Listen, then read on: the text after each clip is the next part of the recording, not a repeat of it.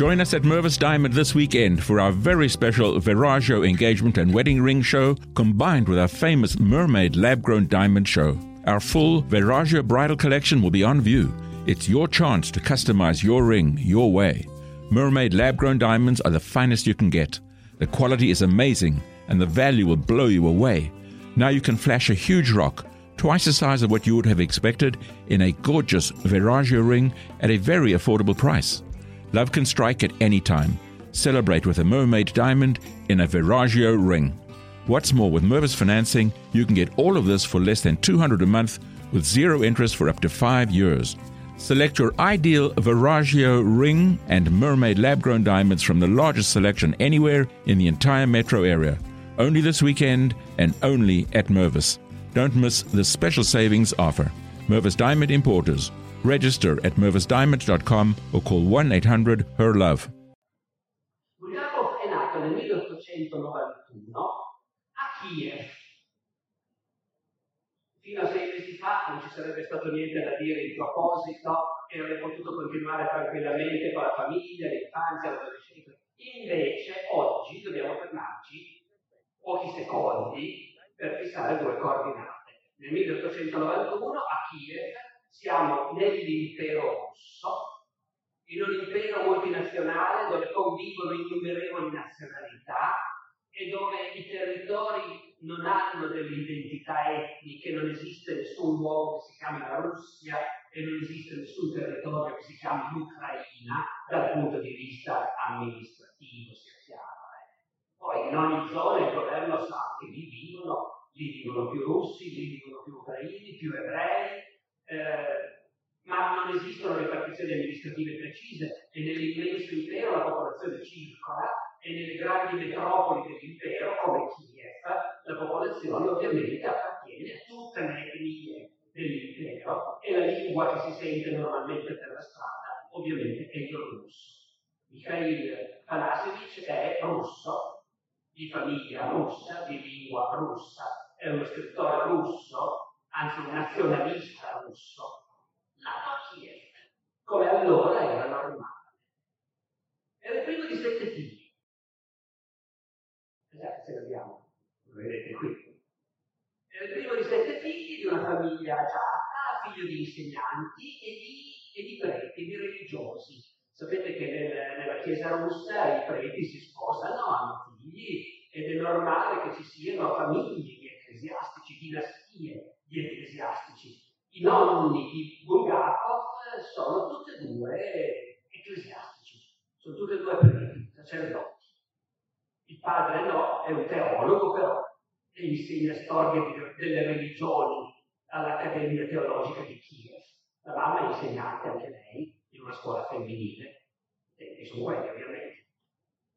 Il fatto che la famiglia sia una famiglia clericale è un dato importante perché la religione non la Chiesa, che è del tutto assente, ma la religione nel grande romanzo di Bulgakov ha un ruolo importantissimo. Bulgakov è un credente in un paese che quando lui nasce è un paese di credenti e che invece per gran parte della sua vita sarà un paese ufficialmente ateo. Appartiene, appartiene a quella generazione che è nata in quella che poi si è convenuto di chiamare la bella l'epoca bella. Bella perché nessuno si immaginava che cosa stava per succedere. La generazione di quelli nati nel 1891 aveva un più di 20 anni quando è scoppiata la prima guerra mondiale. E fino a pochi giorni prima uno di loro aveva impostato la sua vita e anche, anche lui l'aveva impostata. Studiava medicina. La famiglia, oltre che di sacerdoti, era una famiglia di medici. Aveva due figli materni medici, che poi l'hanno anche aiutato nella carriera.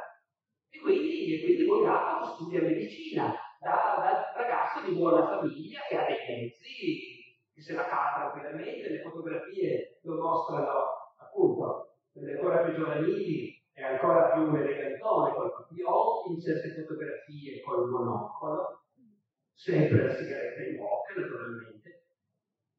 Quando scoppia la guerra del 14, la grande guerra, si era appena sposato con la sua prima moglie, Tatiana. Ne ha avute tre di mogli, non doveva essere un uomo facile.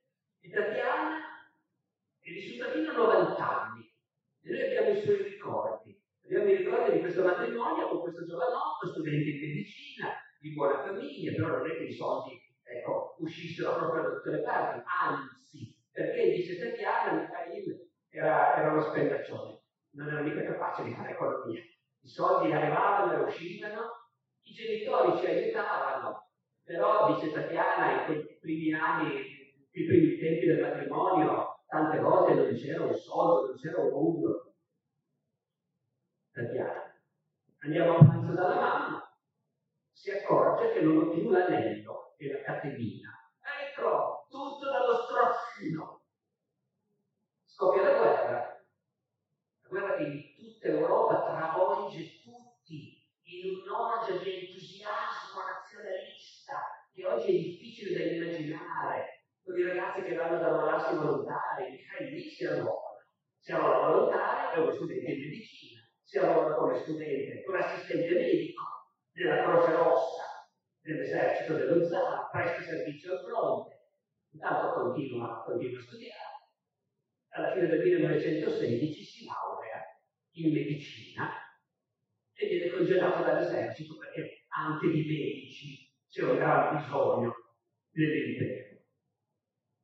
Un dettaglio della vita di Bulgakov in quegli anni, su cui non si è fatta mai molta chiarezza, è che a un certo punto comincia a prendere la morfina.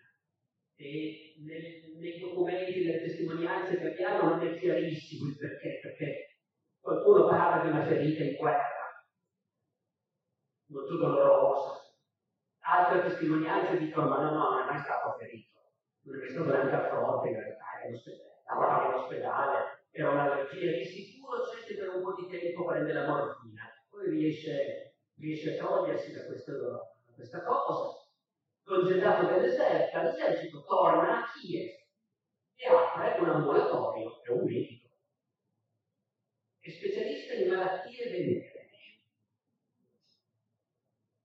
Appena il tempo a cominciare. Dalla guerra in Russia si passa direttamente alla rivoluzione e alla guerra civile. La guerra civile che in Ucraina e a Kiev è è particolarmente complicata perché in tutto il paese si affrontano fondamentalmente i rossi e i bianchi. I bolscevichi che hanno fatto il colpo di Stato a ottobre e hanno preso il potere e i bianchi, cioè gli zaristi, quelli che sono fedeli allo zar e vorrebbero tornare ai vecchi tempi. A Kiev è più complicato di così perché ci sono anche gli ucraini ci sono gli ucraini che sotto l'impero degli zar erano considerati come una variante dei russi, un tipo di russi. C'è una zona dove i russi parlano una lingua diversa e hanno tradizioni diverse, il loro folklore è un po' diverso, sono sempre russi anche loro, di un altro tipo. Ma in Ucraina c'è anche invece un movimento indipendentista che afferma un'identità ucraina. E quindi a Kiev, a Kiev la guerra civile è particolarmente complicata perché non ci sono solo i bianchi e i grossi, ci sono anche i nazionalisti ucraini che prendono il potere, poi sono sconfitti dai bianchi, e i bianchi occupano Kiev in nome dello zar, e poi arrivano i rossi che prendono Kiev in nome della rivoluzione, poi tornano gli ucraini in nome dell'Ucraina indipendente. E in questo contesto, in questa città, alla fame, ovviamente, alla fame e al freddo, dove ogni pochi mesi arriva un nuovo esercito che assedia la città e la conquista, e il dottor Bulgakov, essendo un dottore, è molto richiesto perché tutti questi eserciti hanno bisogno di dottori. E quindi, e quindi lo prendono e se lo portano via è costretto a prestare servizio, anche se non ha voglia, in uno o nell'altro di questi eserciti chi di voi ha letto il dottor Givago o ha visto il film del dottor Givago sa che lì, lì Pasternak ha raccontato proprio una cosa simile. Il suo protagonista è un medico e lo prendono, se lo portano via per forza perché, perché hanno bisogno di medici. Certo è che Bulgakov, pur prestando servizio per quelli che comandano in quel momento, però le sue idee le ha Lui sta con i bianchi. Lui è con i bianchi, è con lo zar, e il servizio su cui siamo meglio informati, lo faresti in un reggimento cosacco dell'Armata Bianca, che è impegnato anche nel Caucaso in operazioni contro i montanari musulmani del Caucaso, perché ci ha complicato allora quel mondo, mica solo adesso, con i ceceni, ecco. E anche i suoi fratelli sono ufficiali dell'Armata Bianca. E poi la guerra civile finisce e i bianchi perdono, e l'Armata Bianca viene sciolta, e quelli che possono scappano all'estero, e tutta la famiglia di Michael Atanasi dice scappa all'estero, e lui no perché nel Caucaso si è preso il tifo. E quindi è bloccato in ospedale, e quando guarisce ormai è tutto finito, gli altri sono scappati, e lui è lì, in unione sul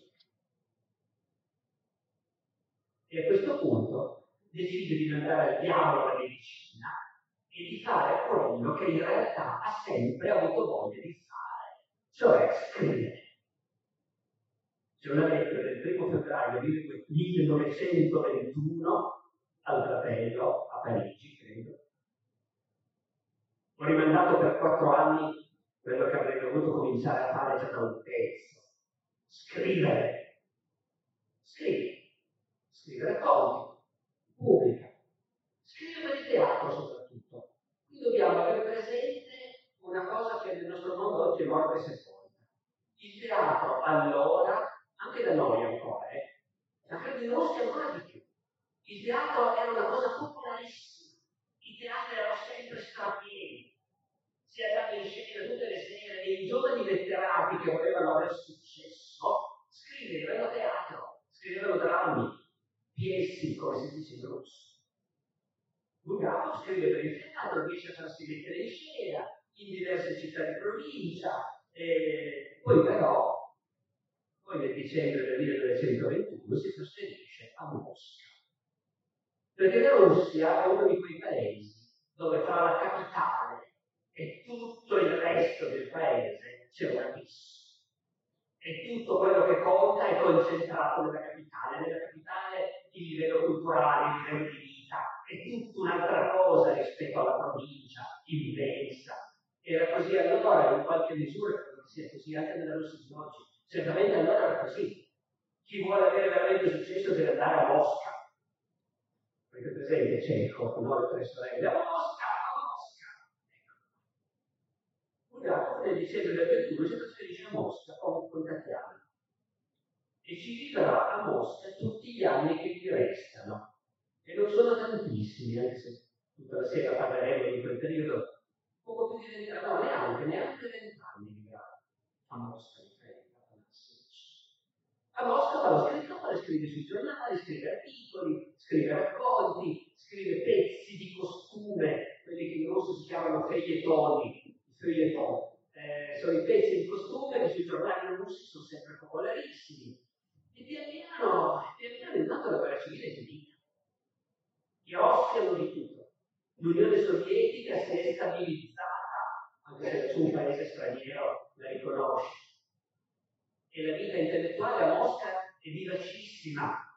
Si fa cinema, si fa grafica, si fa teatro, si fa poesia. In apparenza un'incredibile libertà creativa. In apparenza anche in realtà.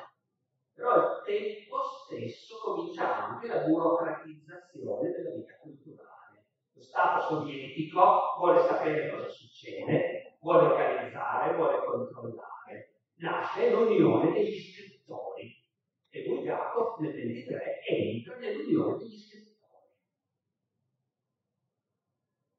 Hanno avanti in parallelo la vita pubblica dello scrittore, dell'uomo di teatro e la vita privata. Nel 24 divorzia da Tatiana, che appunto vivrà fino a 90 anni, gli sopravviverà di tanto, tanto tempo e avrà modo di raccontare in un altro mondo ormai, in un'altra epoca, di raccontare di quei primi anni sposa la sua seconda moglie, Lyubov, in russo vuol dire amore. Anche Lyubov vivrà fino a 92 anni. E pubblica. E comincia, e comincia a scrivere anche qualcosa di più importante, romanzi. In particolare scrive un romanzo che si intitola La Guardia Bianca. guardia bianca è il termine in cui in gergo sovietico si indicano i bianchi, appunto, zaristi, i rossi sono le guardie rosse e i bianchi sono le guardie bianche. E Bulgakov a Mosca, a metà degli anni 20, in Unione Sovietica, pubblica un romanzo i cui protagonisti sono gli ufficiali bianchi, come i suoi fratelli. Anzi, uno dei protagonisti è uno di questa famiglia, c'è una famiglia di fratelli, di turbini, nobili, ufficiali, uno di loro è un medico, specialista in malattie venere, e, e la Guardia Bianca racconta appunto di queste famiglie che nel sacelo della Russia in rivoluzione ostinatamente continua a difendere questo mondo morto e sepolto dello zar.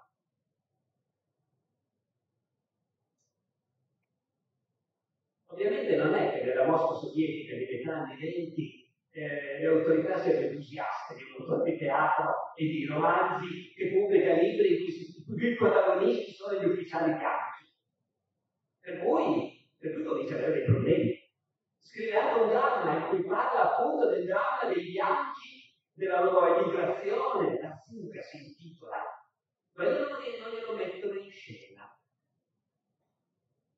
I responsabili trasmettono un rapporto alle alte sfere in cui spiegano che questo dramma di Bulgakov non è il caso di metterlo in scena, glorifica l'emigrazione, quelli che sono scappati, e i generali bianchi.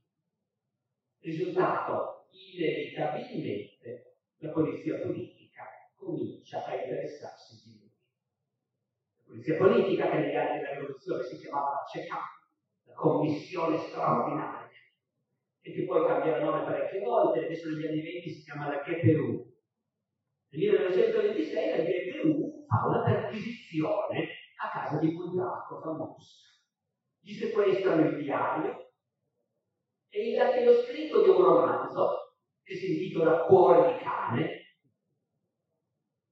racconta di uno scienziato che al giorno d'oggi nella Mosca sovietica, eh, un scienziato geniale, assolutamente reazionario, anticomunista, ma siccome è un grandissimo medico e i capi si curano da lui, fa tutto quello che vuole, vive in un grandissimo appartamento, se qualcuno gli rompe le scatole si attacca al telefono quando arriva il capo, il capo, il capo fabbricato, proletario, a protestare, perché il dottore da solo occupa sei stanze, mentre gli altri stanno tutti due famiglie in una stanza, com'è che il dottore occupa sei stanze? Ne deve scendere qualcuna? Il dottore dice, in effetti avevo intenzione di chiederne una settima, perché sei non mi basta. E quando il capo fabbricato minaccia, denunce, proteste, il professore prende il telefono, dice passatemi un po' il cremino. Eh, un nome qualunque, buongiorno, buongiorno, senta, la sua operazione devo rinviarla perché qui ho dei problemi con l'alloggio. Lo scienziato non ha un problema al mondo e trapianta fa un trapianto di cuore mirabolante, trapianta il cuore di un cane in un malato di cuore. Con il risultato che col tempo il malato, che apparentemente guarisce, l'operazione riesce perfettamente, poi pian piano il malato comincia a trasformarsi in cane. Questo è il romanzo che Bulgakov aveva appena terminato quando la GPU, la polizia politica, perquisisce casa sua, gli confiscano il romanzo, gli confiscano il diario.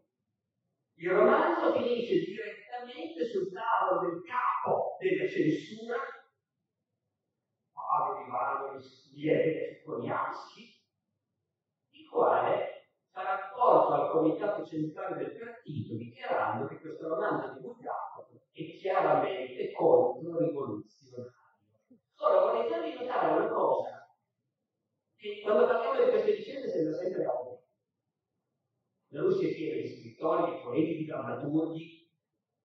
Il comitato centrale del partito che dirige l'Unione Sovietica, che dirige la vita economica, la politica estera di questo immenso impero, fare un rapporto su un romanzo che è stato confiscato a casa dello scrittore Bulgakov. Vogliamo sapere cosa sta scrivendo, perché per disgrazia di tutti questi scrittori il potere sovietico dà agli scrittori un'importanza immensa. Alla parola scritta e alla parola stampata si dà un'importanza gigantesca e quindi di ogni parola il potere deve essere informato. Il romanzo non si pubblica. Il diario dopo vuole lo restituiscono. Bulgakov, avendo capito l'aria che tira, brucia il diario e non ne terrà mai più uno, avendo imparato. Dopodiché noi il diario che lui ha bruciato, naturalmente ce l'abbiamo, perché la GPO prima di restituirgli non ne aveva fatto una copia e dopo la caduta dell'Unione Sovietica, gli studiosi sono andati in folla negli archivi del KGB, come ormai si chiamava la polizia politica, e hanno trovato tutto. E quindi hanno trovato anche il diario che Bulgakov aveva bruciato. Continuano a lavorare, la polizia però lo tiene d'occhio, ogni tanto lo convocano. In una convocazione nel secolo del 26 abbiamo il verbale, gli dicono ma lei, lei non è mica tanto favorevole al potere sovietico, vero? E Bulgakov testualmente, ma in passato non lo ero. Nelle mie prime opere aveva un atteggiamento critico, negativo verso la Russia sovietica. La mia simpatia era totalmente dalla parte degli bianchi. Ora, sapete che nel corso degli anni 20 l'Unione Sovietica si è trovata una lotta di potere senza fusione di colpi, c'è una progressiva chiusura e c'è il progressivo trionfo di uno dei concorrenti per il potere supremo, Stalin il quale progressivamente liquida i suoi avversari e si impone come unico padrone, lo chiamano proprio così, è diventato normale tra i suoi collaboratori chiamavano così, Hasgai, il padrone. Stalin sta diventando il padrone dell'Unione Sovietica. E Stalin vuol sapere tutto, vuol tenere d'occhio tutto, vuol tenere d'occhio e i poeti, perché attribuisce anche lui personalmente una enorme importanza a quello che fanno e scrivono gli scrittori e i poeti. E con l'ascesa di Stalin al potere diventa fondamentale nella vita di Bulgakov il rapporto con Stalin, che è un rapporto assolutamente surreale, un rapporto con questo potere malvagio, responsabile di tragedie spaventose, e che però al tempo stesso è anche un potere capace di intervenire a cambiare la vita della gente in modo assolutamente imprevedibile, capriccioso. Quando parleremo del grande romanzo di Bulgakov, il maestro della Margherita, vi dirò che il vero protagonista del romanzo, chi l'ha letto lo sa, è il diavolo, Satana. E nel diavolo che Bulgakov raffigura il maestro della Margherita, la potenza del male, che però interviene nella vita della gente in modi sorprendenti, a volte per raddrizzarla, è difficile non intrattenere Stalin. Bulgakov, a forza di scrivere storie di ufficiali bianchi, era finito decisamente in disgrazia. I direttori dei teatri non avevano più voglia di mettere in scena le sue opere. Ma finalmente ne mettono in scena una. Al Teatro d'Arte di Mosca, che è uno dei più importanti teatri del paese, va in scena un dramma che Bulgakov ha pensato bene di trarre dal suo romanzo La Guardia Bianca. Si intitola I giorni dei turbini e racconta con toni nostalgici la vita di questo gruppetto di nobili, ufficiali, uno medico appunto, a Kiev, che tentano disperatamente di combattere per il vecchio mondo che sta venendo spazzato via. apparentemente allora se fossimo ingenui diremmo, figurati se lo mettono in scena, un dramma così a Mosca nel 1926. Ma la realtà era molto più surreale di quello che possiamo credere. Perché la realtà è che per mettere in scena questo dramma si discute a Mosca al massimo livello. Il Ministero per l'Educazione, però non si chiamavano ancora ministeri, sapete che nei primi anni della rivoluzione i ministeri si chiamavano commissariati del popolo ed erano tutti chiamati in sigla. Il Ministero dell'Educazione si chiamava il NARCOMPROS. Al Ministero dell'Educazione autorizzano la rappresentazione del dramma di Bulgaro. Il giorno dopo la GPU, la polizia politica, fa sapere che lei è contraria e quindi da tutto a monte. Una settimana dopo ne discute il Politburo cioè l'ufficio politico del Partito Comunista, il governo del paese. E Stalin in persona interviene dicendo sì, va bene, destra, sinistra. Quando lo scrittore è così bravo, è inutile chiedere di che partito è. E i giorni dei turbini va in scena teatro d'arte di Mosca. E la leggenda che gli intellettuali russi si tramandano da sempre è che Stalin va a vederlo 15 volte. Eh, le ricerche più recenti dicono che non se la prova, che sia andato 15 volte. Però è andato di sicuro più di una volta. Bulgakov a Stalin piace da matti. E questo dramma che parla dei bianchi, intendiamoci, Bulgakov non è del tutto stupido. Eh? Lui raffigura questi bianchi a Kiev in un momento in cui l'armata bianca sta collassando, non sotto l'impatto dei rossi, ma sotto l'impatto dei nazionalisti ucraini, dell'esercito nazionale ucraino di Petiura, che tra un massacro di ebrei e altro sta prendendo d'assalto Kiev difeso dai bianchi. Ecco. Tanto sta. Stalin c'è anche un'occasione nel 29 in cui in un incontro con gli scrittori ucraini Stalin dice no no, effettivamente questo dramma di Bulgakov è, è un dramma antisovietico. Bulgakov non è dei nostri. Ma quando nel gennaio del 32, mi porto un po' avanti, quando nel gennaio del 32 il direttore del teatro d'arte di Mosca, per un eccesso di zelo, decide di togliere dal cartellone i giorni dei turbin, Stalin una sera va a teatro, sono andato sere, va a teatro, vede un'altra commedia, poi dice al direttore, ma una volta ha dato un bel dramma, i giorni dei turbini. Come mai non date più? È un bel dramma, bisogna darlo, datelo. Il giorno dopo il dramma è in scena e non viene mai più tolto dal cartellone. Dopodiché, dopodiché Stalin ovviamente fa un'altra pubblicità. I degli anni 20 sono gli anni della grande svolta, della collettivizzazione forzata, dell'introduzione dei costi delle campagne, la confisca delle terre e del bestiame dei contadini, la guerra civile nelle campagne, la fame in Ucraina, sono anni terribili, il primo piano quinquennale. Tutto questo a Mosca probabilmente uno che vive a Mosca, che vuole fare lo scrittore, vuole fare l'uomo di teatro, vuole mettere in scena le sue opere, probabilmente se ne accorge fino a un certo punto di tutto questo. Il problema è però che appunto Stalin ha cui pensare, e, e tanti hanno messo gli occhi su Bulgakov come uno che appunto non è dei nostri. E quindi, quindi diventa sempre più difficile mettere in scena i suoi drammi. Se non metti in scena niente non guadagni neanche niente.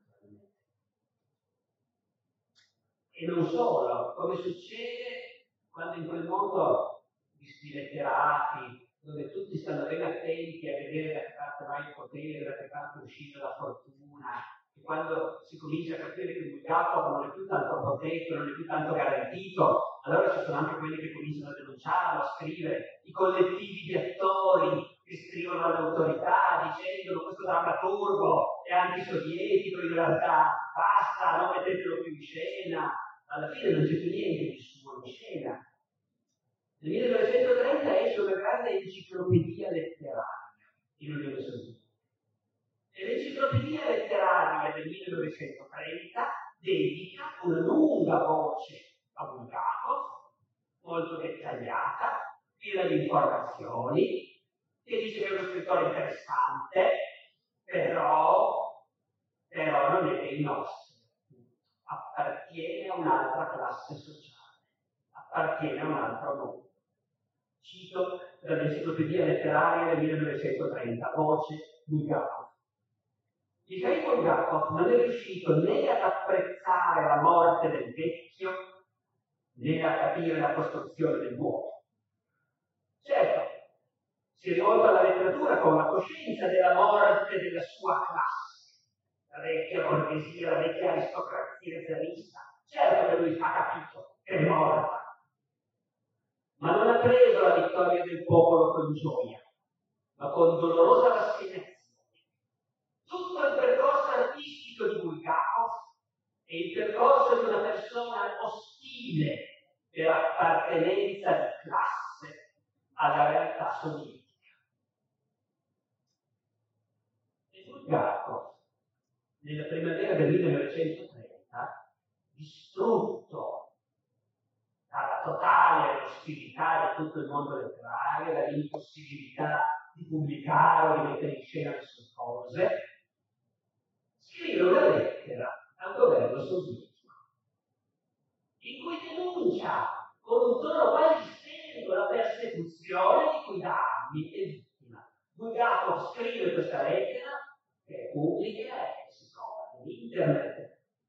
Dice, ho una cartella con tutti i ritagli di stampa che mi è dedicato alla stampa sovietica in dieci anni di attività letteraria. Sono 301 articoli e di questi tre sono elogiativi. 298 ostili e insultanti. E cita, cita questi articoli di critici sovietici che dicono questa vecchia puttana zarista, quest'uomo di un passato morto, sepolto, che non ha più nessun motivo di esistere. E alla fine di queste sue lettere dice o mi date un lavoro o mi lasciate andare via. Io mi rivolgo all'umanità del potere sovietico e chiedo che a me, scrittore, che non posso essere utile qui da lei in patria, magnanimamente sia concessa la libertà di andarmene. E se no che gli diano un lavoro, qualunque lavoro, in teatro, anche come manuale di scena.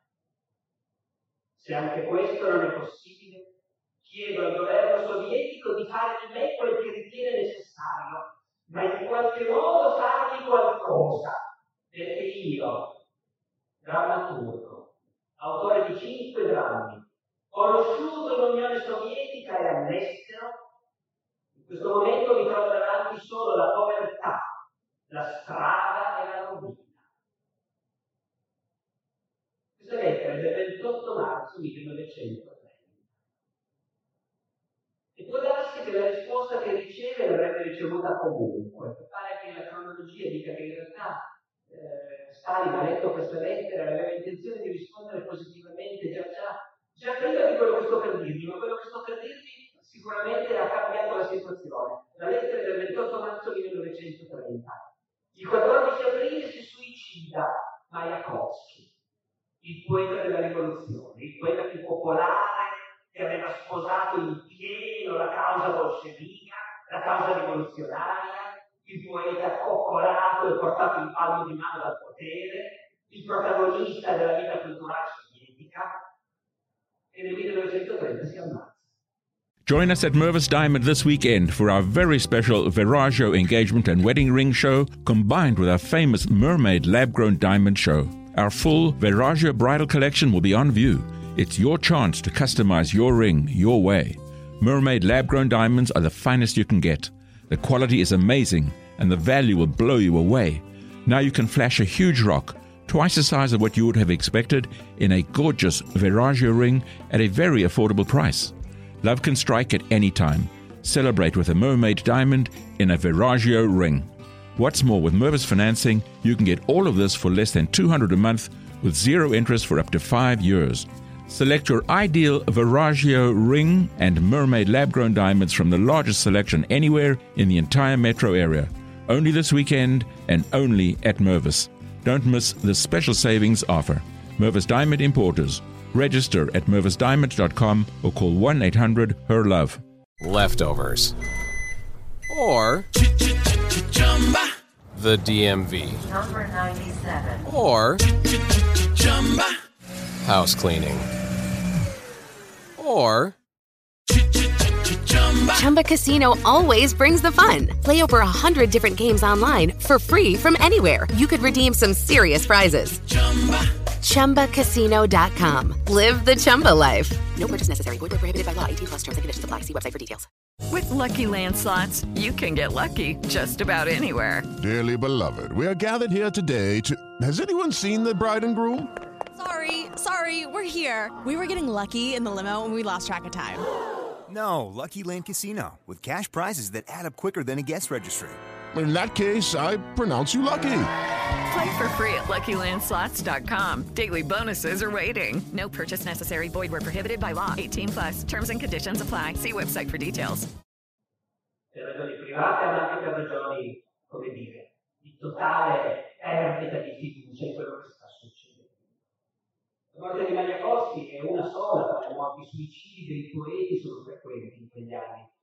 C'è un libro famoso di, un linguista sovietico, Roman Jakobson, che si intitola Una generazione che ha dissipato i suoi poeti. Al momento della rivoluzione in Russia c'è una generazione di poeti straordinari. Tanti di loro si sono suicidati negli anni successivi.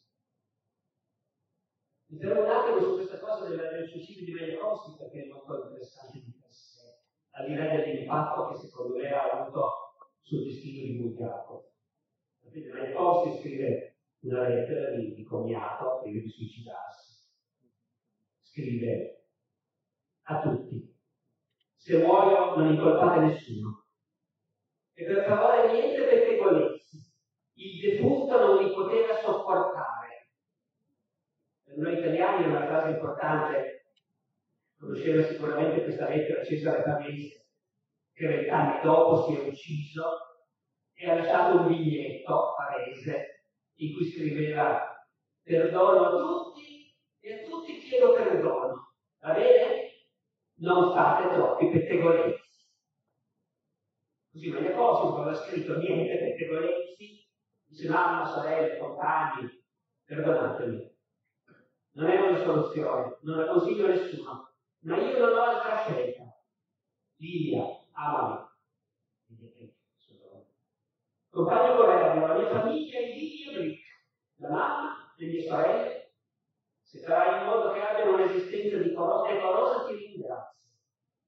14 aprile Mayakovsky si uccise, il 17 aprile Bulgakov va ai funerali di Mayakovsky. E il giorno dopo succede una di quelle cose che ancora oggi rendono l'Unione Sovietica un paese così difficile da capire, così surreale. Perché a casa di Bulgakov scrive il telefono, più diceva anche Michele dopo pranzo, lo svegliano, dice c'è Stalin al telefono. E Stalin gli dice, ma è vero, non vuole andare all'estero. Se abbiamo ricevuto la sua lettera, l'abbiamo letta con i compagni e riceverà una risposta positiva, ma è proprio vero che lei vuole andare all'estero. Non ne può proprio più di noi. A vedere, si potrebbe anche tradurre, l'abbiamo proprio stufata. Jacopo dice, sono pensato molto. Mi sono chiesto se uno scrittore russo può vivere lontano dalla patria. E ho concluso che non può. E Stalin. Ha ragione. Anch'io lo penso così. Lei che vuole lavorare? Magari al teatro d'arte? Dice sì, volevo, ma mi hanno rifiutato. Lei manda una richiesta. Ho l'impressione che accetteranno.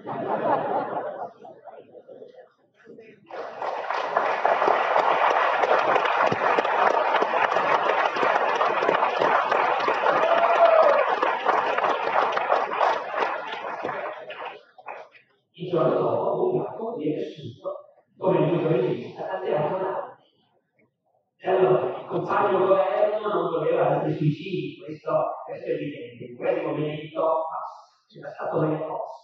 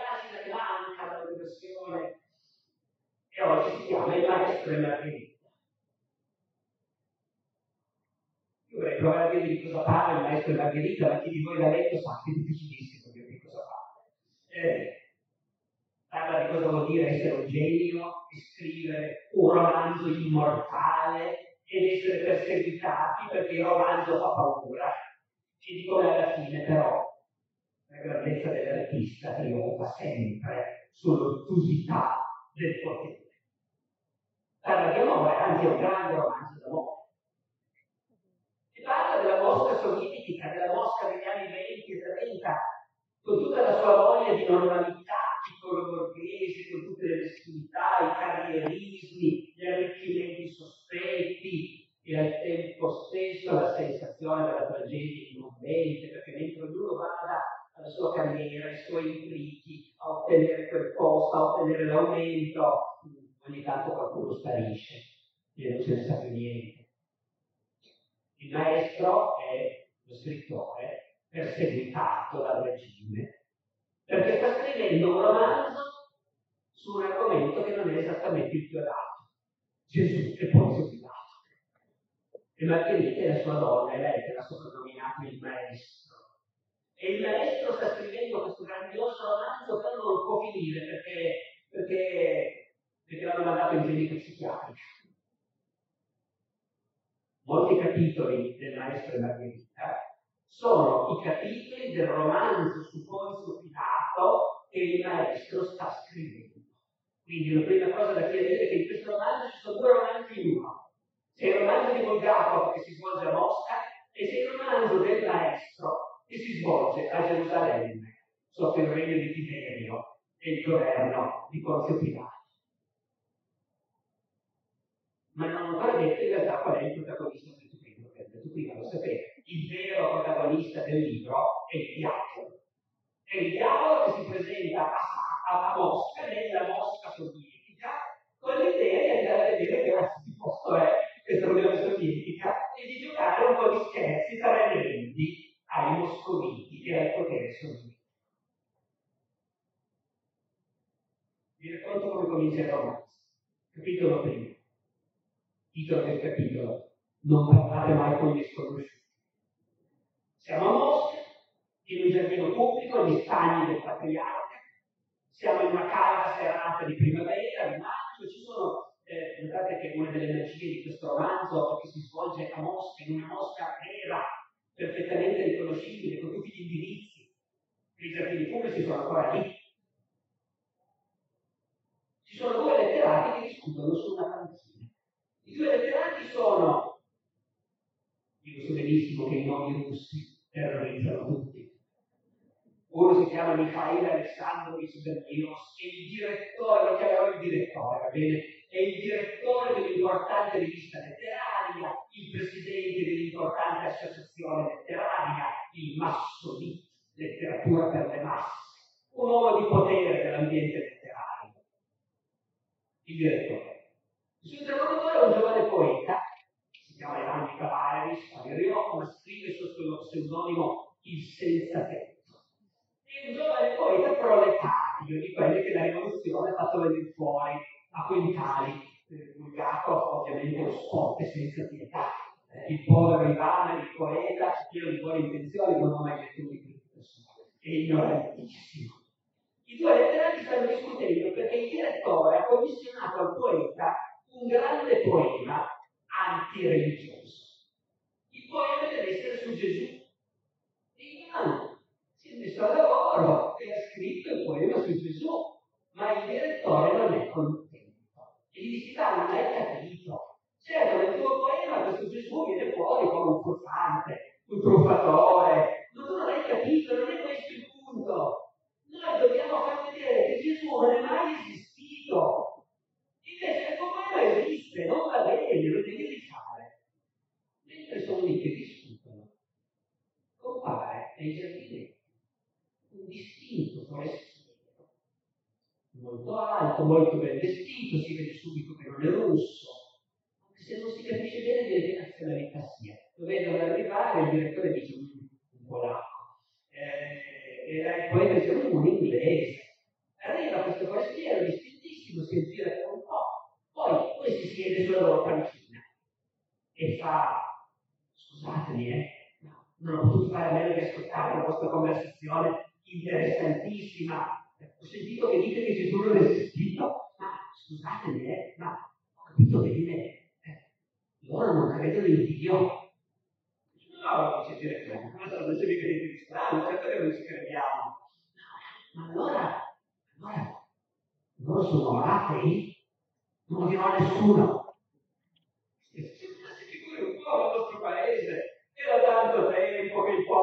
Smesso di credere a queste fanfaluche, non c'è mica di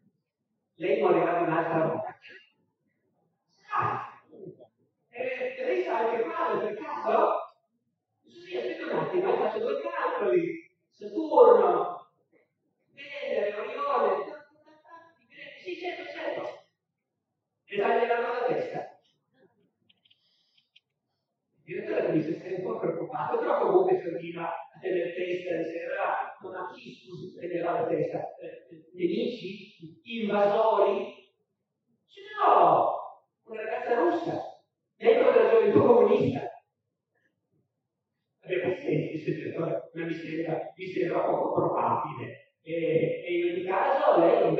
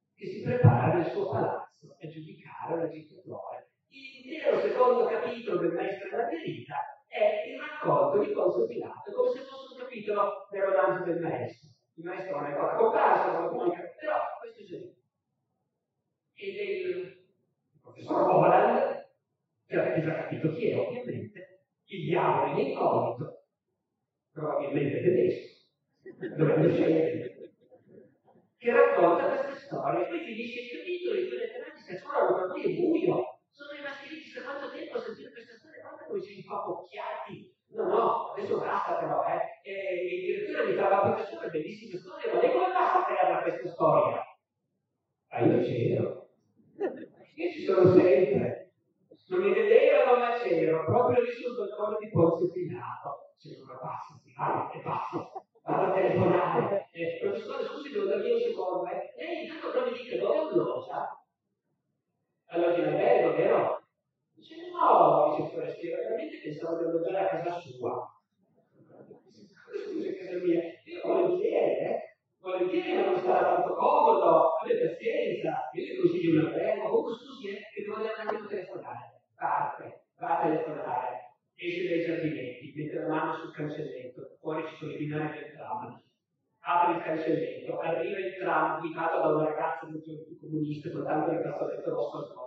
Arriva il tram, il direttore Berniossi prudentemente fa un passo indietro, qualcuno ha versato dell'olio di girasole per terra, scivola, paf, precipita sui binari, arriva il tram. Tutti urlano, ah mi sa che cosa hai combinato che è versato l'olio? E un attimo dopo la testa tagliata del direttore rotola in mezzo ai giardinetti. E mentre il poeta Ivan Nicolai alias il senza tetto. Finisce direttamente in clinica psichiatrica, dove incontrerà qualcuno naturalmente, eh, Poland, perché meglio anche noi così, prende possesso dell'appartamento. Prende possesso dell'appartamento numero 50, sapete che in Russia anche gli appartamenti hanno i numeri, non soltanto la casa, il portone, ma anche gli appartamenti. L'appartamento numero 50 a 302 bis della via Sadoria, un grande viale di Mosca. Il numero 302 bis in realtà non esiste sulla Sadoria. Qualcuno ha anche notato che bis in ucraino vuol dire diavolo.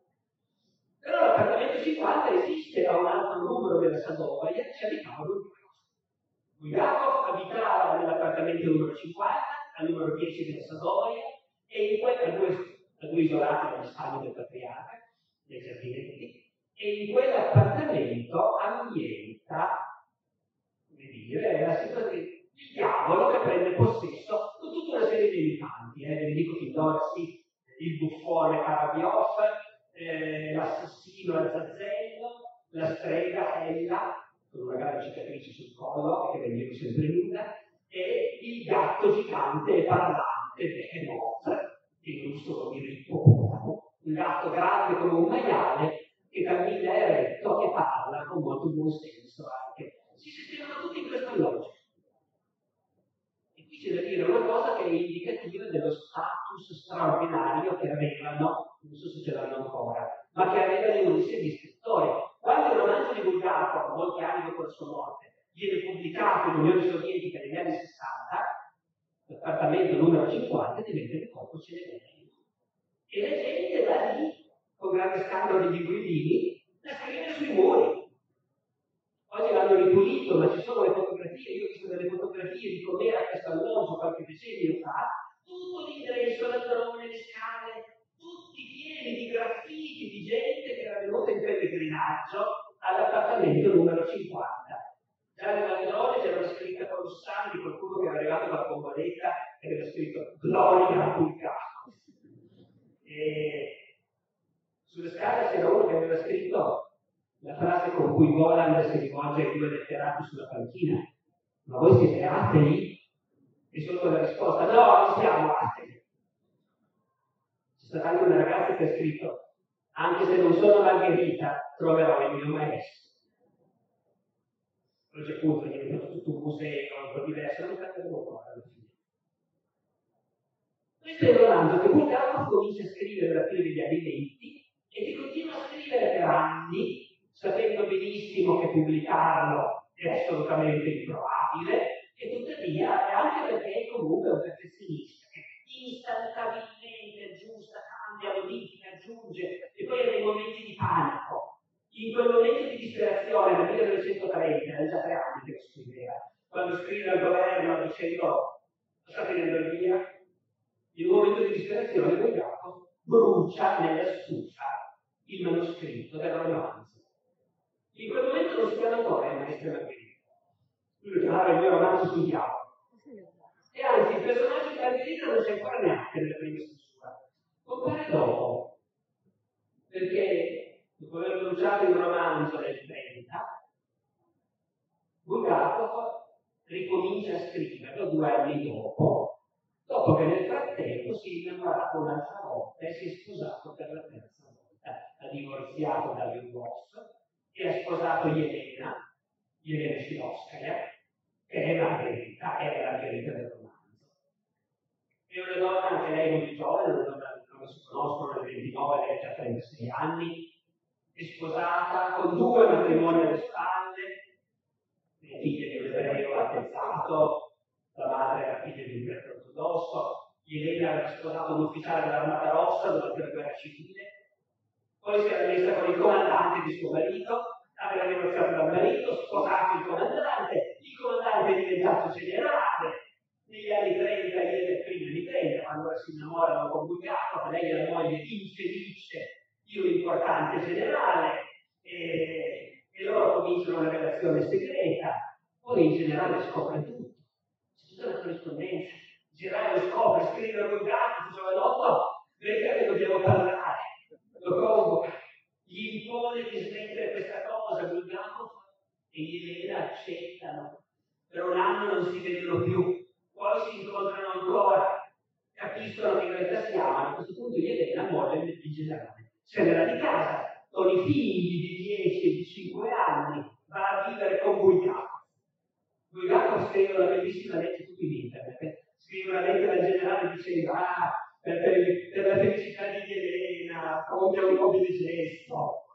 Il generale scrive lo faccio solo per Elena, non per te, che sia ben chiaro. Comunque il generale fa un passo indietro, divorzia. Lui si tiene il figlio maggiore, e Elena, quel figlio piccolo, va a vivere con Bulgakov, che divorzia dalla seconda moglie e il giorno dopo sposa Elena in Unione Sovietica, era assai facile sia divorziare sia sposarsi, non è che ci vuole tanta burocrazia. E Elena che anche lei è sopravvissuta qui a naturalmente di un sacco di anni, Elena ricorda che durante il viaggio di nozze a Leningrado suo marito le confessa che ha questa cosa che lo angoscia, che aveva cominciato a scrivere un romanzo a cui teneva infinitamente e poi, e poi aveva bruciato. Però, però adesso che ci sei tu, mi è venuta voglia di riprenderlo, anzi lo farò.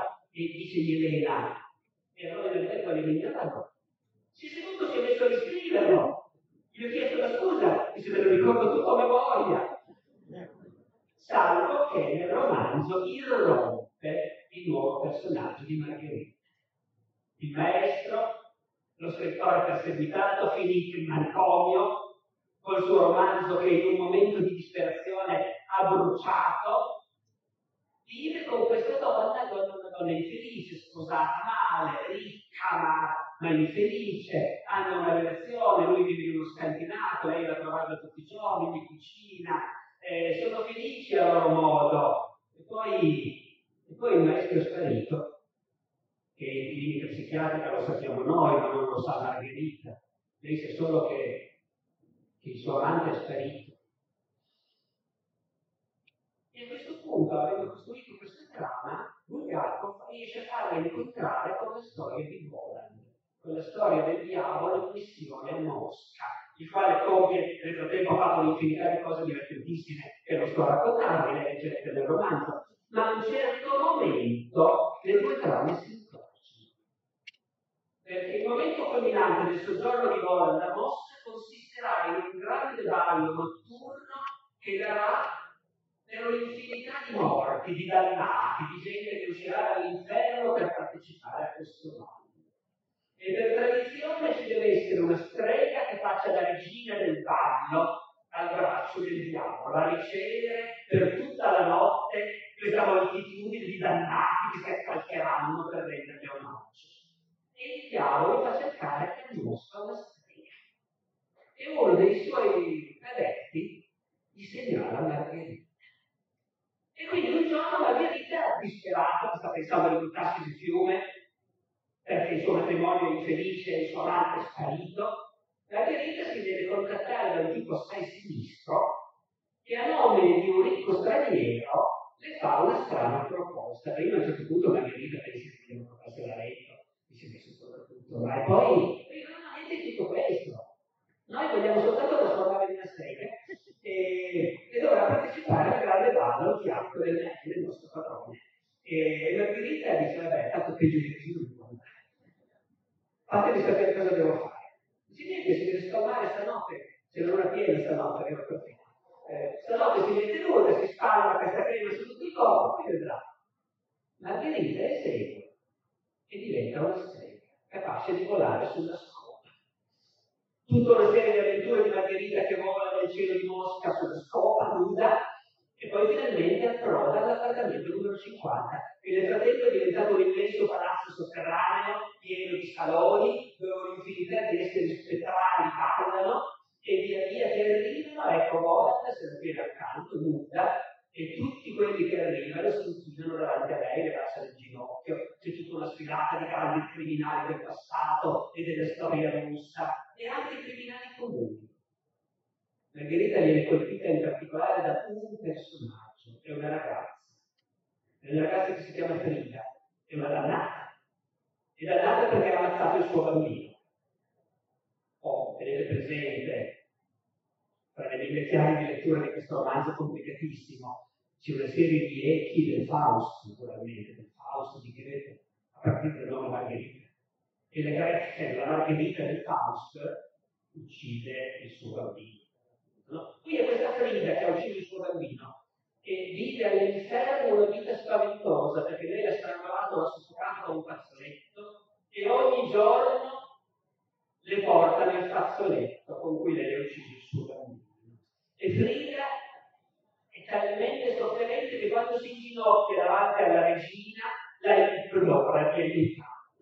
E Margherita si lascia prendere dal dolore di questa ragazza e le dice imprudentemente va bene, Frida, cercherò di fare qualcosa per te. Poi passa, passa tutta la serata, passa tutta la notte e finalmente, finalmente la festa è finita spariscono tutti. Si ritrovano intorno a un tavolo a bere l'ultimo bicchiere, vola il gatto parlante, i suoi aiutanti, i diabolici e Margherita. Si accorge all'improvviso di essere nuda e non è sotto sul mantello. E lì che pensa, vabbè, adesso, adesso devo buttarmi nel fiume. Cosa vuoi che faccia? Si alza, dice vado allora. Ah, notate che avevano promesso una ricompensa, scusate, quei pezzi. Gli avevano promesso una ricompensa di esaudire un desiderio. E anche per quello che aveva data. Però nessuno dice niente. Margherita dice, va bene, vado, vado nel fiume. Si alza e dice, è stato un onore, è stato un piacere. Vado. A questo punto Voland gli dice no, momento, si spiega, donna orgogliosa. Noi volevamo metterla alla prova e lei l'ha superata, non chieda mai niente, non chieda mai niente, specialmente a quelli che sono più forti di lei. Ci penseranno loro a offrire e le daranno tutto. Allora, cosa vuole? La verità Margherita è lì perché all'inizio si era detta voglio che mi, mi restituisca la mia amante, voglio che mi ridiano il maestro. In quel momento il colpo gli viene in mente Frida. Gli viene in mente Frida il fatto che Frida ha promesso. E allora, allora lì, e vuole insiste, allora, su, chieda. Sì dunque, posso chiedere una cosa? Esigere esigere, donna mia, rispose Roland, esigere una cosa. Come Roland, ripetendo le parole stesse di Margherita, aveva sottolineato abilmente e chiaramente una cosa. Margherita sospirò ancora una volta e disse, voglio che smettano di porgere Frida il fazzoletto col quale essa soffocò il suo bambino. Il gatto alzò gli occhi al cielo. Dato che, prese a dire Voland sogghignando, è tutto esclusa la possibilità che lei abbia ricevuto una bustarella da quel stupido di Frida, non so proprio che fare. Rimane forse una cosa sola, procurarsi degli stracci e tappare tutte le fessure della mia camera da letto esattamente come voi, Margherita non capisce cosa diavolo stia dicendo. Cos'è questa storia? Di cosa sta parlando? Sto parlando della pietà, spiegò Voland, senza staccare da Margherita il suo occhio infuocato. Talvolta essa, la pietà, si insinua del tutto inattesa e insidiosa delle fessure più auguste, perciò sto parlando di stracci. E qui continua, ma lei, mi scusi, era lei è una persona eccezionale, è una persona di una volontà straordinaria. Eh, no, dice Margherita, io no, non voglio mica lasciarmi, io sono una poveretta. Però ho promesso prima, potevo fare diversamente. Ah, disse Roland, ora capisco. E lo farà, domandò sottovoce Margherita.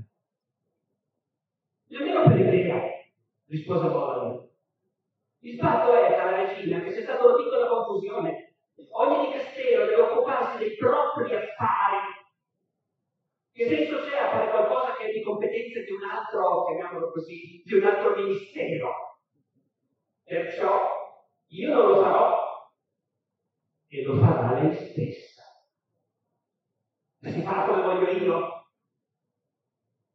Niente, io vi ripeto dei pezzetti intanto c'è tutta la porca del diavolo che ascolta, sogghigna, eh, fanno occhi al cielo per tutta questa pantomima, però alla fine, alla fine si farà come voglio io, avanti, lo faccia, uffi, fa che tormento, brontolò Poland, perché si porta dall'altra parte, facendo finta di non esserci. Dunque, Frida, suggerì Caradio. Frida! gridò Margherita con voce acuta.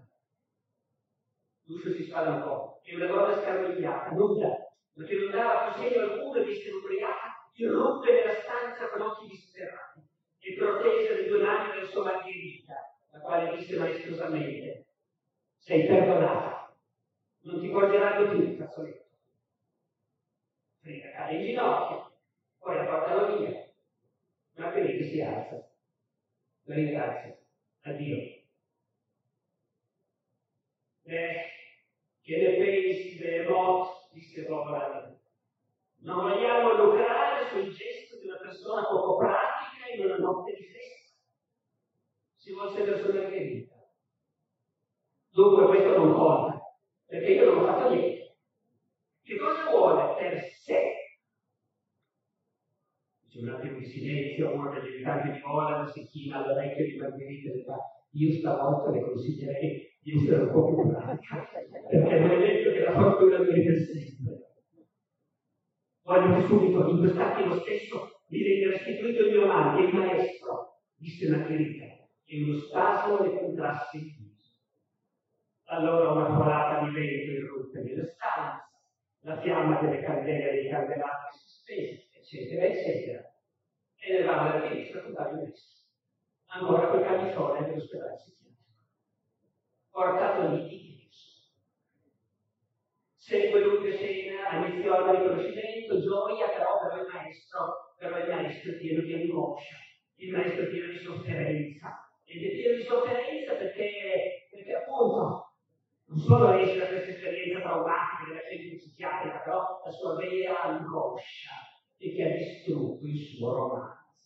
Ha distrutto il suo romanzo che è il motivo per cui Margherita lo chiamava il maestro, perché Margherita in quel romanzo aveva riconosciuto qualcosa, quel romanzo che raccontava cose finali, no? E allora il maestro è triste, cupo, e, Margherita è tristissima anche lei, e Roland è tutto deluso, ma giustamente insomma, eh, come non siete contenti? No, Margherita spiega, Margherita guardi, anche il maestro dice no, che io avevo scritto un romanzo, cosa vuole? Eh, e Margherita si era fatta chissà quale idea di questo romanzo. E, e Volan dice, ma un romanzo già interessante, su cosa?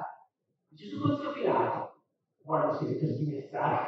ma che l'ha fatto questo? Non poteva trovare un altro, scusi, perché ero... Eh, su, me lo faccio vedere. Io purtroppo non posso farlo, rispose il maestro perché l'ho bruciato nella stufa.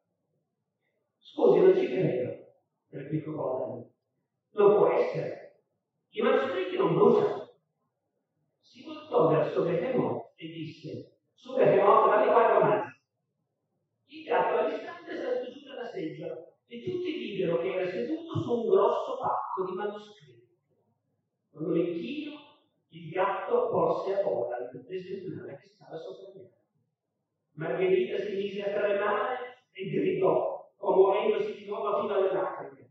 Eccolo il manoscritto, eccolo! Si precipitò verso Nolan e aggiunse rapita, onnipotente, onnipotente. I manoscritti non bruciano. È forse la frase più famosa della letteratura russa del Novecento. Ed è diventata il simbolo appunto della resistenza dello spirito contro la dittatura. E tra l'altro, come dire, quando sono stati aperti gli archivi del KGB, si è rivelata vera alla legge. Perché negli archivi del KGB sono state ritrovate tutti i diari di Bulgakov, come vi dicevo prima, e i manoscritti, le poesie, le testimonianze di un'infinità di autori, testi che si credeva fossero spariti per sempre, e invece quelli della polizia politica avevano ottenuto tutto. Era tutto lì i manoscritti non bruciano, tra l'altro è il titolo di un grande libro dello scrittore russo, Vitali Sceltaneschi, che appunto è il primo che con una commissione è entrato negli anni 90 negli archivi della Bianca, del palazzo del KGB, a caccia appunto dei manoscritti dei poeti e degli scrittori scomparsi. Ci sono nel palazzo della Lubianca anche delle reazioni di quelli della polizia segreta, che intanto aveva cambiato nome, adesso si chiamava Kevin eh, di quelli che chiamano Bulgakov. Perché il potere sovietico continuava a considerare gli scrittori tutti persone incredibilmente importanti e incredibilmente pericolose e tutti erano sorvegliati. E Bulgakov era come mille altri continuamente seguito, osservato, studiato da agenti che poi facevano rapporti. 23 maggio 1935 Bulgakov soffre di un disturbo nervoso. Dice di non poter andare da solo per strada. Viene accompagnato persino di giorno. Lavora molto. Ci sono funzionari della polizia politica che vengono loro rapporti raccontano di aver addirittura chiacchierato con Bulgakov, il quale sa benissimo chi sono, e di avergli consigliato di stare attenti. Bulgakov, non scrivere più niente, occupati di altre cose, ricordati della tua professione di medico e cura la gente e noi ti lasceremo tranquillo. Perché il fatto è che nonostante gli interventi di Stalin, Bulgakov sì, lavora, non muore di fame, lavora in teatro, fa il regista, mette in scena delle cose, però le sue cose non le pubblicano. Continua a scrivere a Stalin, Stalin non gli risponde più. Nella famosa telefonata Stalin gli ha detto dobbiamo vederci, bisogna che parliamo. E ha risposto certo, dopo si disse certo. Non si sono mai visti, non l'ho mai chiamato, credo. Nel 1936 finalmente gli mettono in scena un dramma sulla vita di Molière. La stampa lo stronca, un dramma reazionario, inutile. Disperato, Bulgakov fa qualcosa di cui avrebbe potuto vergognarsi in un altro contesto, lo faranno anche altri. Decide di scrivere un'opera in lode di Stalin. Stalin aveva avuto un suo ruolo nella guerra civile minore, ma sotto il governo di Stalin invece la sua partecipazione alla guerra civile era della rivoluzione, era stata ingigantita fino a farne il protagonista della rivoluzione al fianco di Lenin. Aveva prestato servizio nel caos, Batum, Stalin. E Bulgakov scrive un dramma, Batum, in cui mostra Stalin appunto eroe della guerra civile. Stalin lo legge, fa sapere che è bello, che non è opportuno metterlo in scena. E intanto Bulgakov è malato. Bulgakov è malato, è malato di una malattia renale, di cui è morto suo padre tanti anni prima. È talmente malato che nel 1939 si risolve a scrivere di nuovo per chiedere che lo lasci andare all'estero per curarsi. Però nel 1939 ormai il mondo sta sprofondando nella guerra, non gli danno il permesso. Ma intanto finito il maestro e Margherita. C'è una lettera di cui, di cui sa benissimo che non, non sarà pubblicata tanto presto, e forse mai. Una lettera alla moglie del 15 giugno del 38. Ho davanti a me 327 pagine del manoscritto. Resta da fare la cosa più importante, rileggere, correggere. E sarà dura, dovrò stare attento ai dettagli, forse anche riscrivere qualche parte, ma che futuro ha? Mi chiedi? Non lo so. Magari ficcherai il manoscritto in un cassetto, vicino ai miei grammi vietati, e ogni tanto ti capiterà di pensarci. Ma poi chi lo conosce il futuro? Forse è davvero meglio farlo sparire in fondo a qualche baule. Lavora, corregge, il 14 maggio del 39 raduna in casa gli amici più intimi e legge il romanzo da cima a fondo. Trent'anni dopo Irena ricorda quella notte quando ha finito di leggere ha detto bene, domani lo editrice. Nessuno ha detto niente. Nel suo diario, questa è una testimonianza successiva, nel suo diario di quella notte Irena scrive sono rimasti tutti paralizzati. Avevano paura di tutto. Poi alla porta qualcuno, terrorizzato, ha cercato di spiegarmi che cercare di pubblicare un romanzo provocherebbe conseguenze terribili. Il romanzo non viene pubblicato. E nel 1940 Mikhail Afanassevich Bulgakov muore della sua malattia renale. Non aveva neanche 50 anni. Suo padre era morto della stessa malattia la stessa età. Il giorno della morte di Bulgakov squilla il telefono in casa sua. È il segretario di Stalin. Dice, ma il compagno Bulgakov è morto?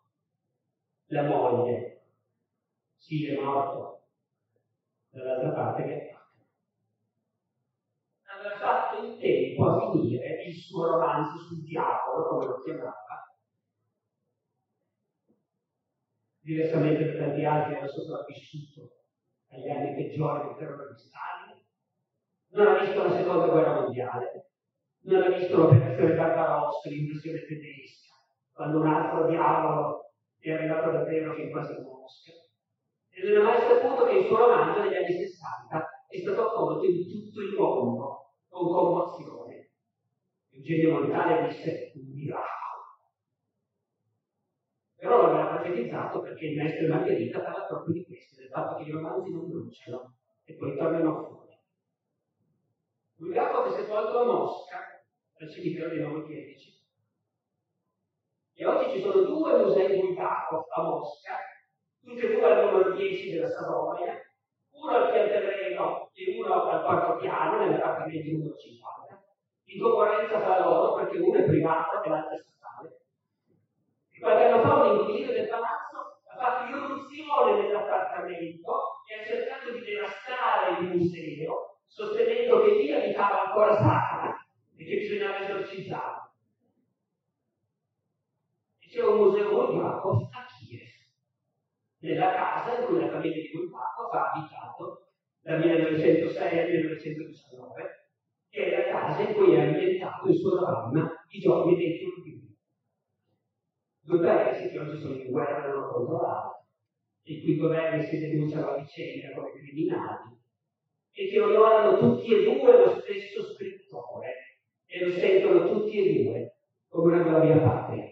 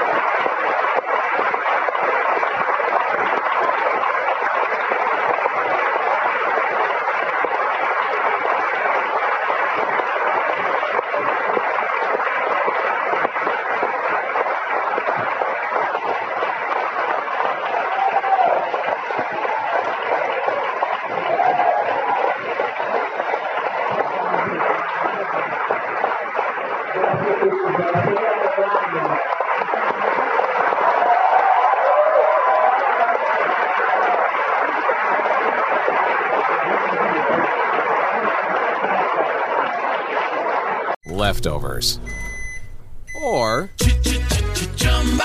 the DMV, Number 97. or house cleaning, or Chumba Casino always brings the fun. Play over a hundred different games online for free from anywhere. You could redeem some serious prizes. Chumba. ChumbaCasino.com. Live the Chumba life. No purchase necessary. Void where prohibited by law. 18 plus terms and conditions apply. See website for details.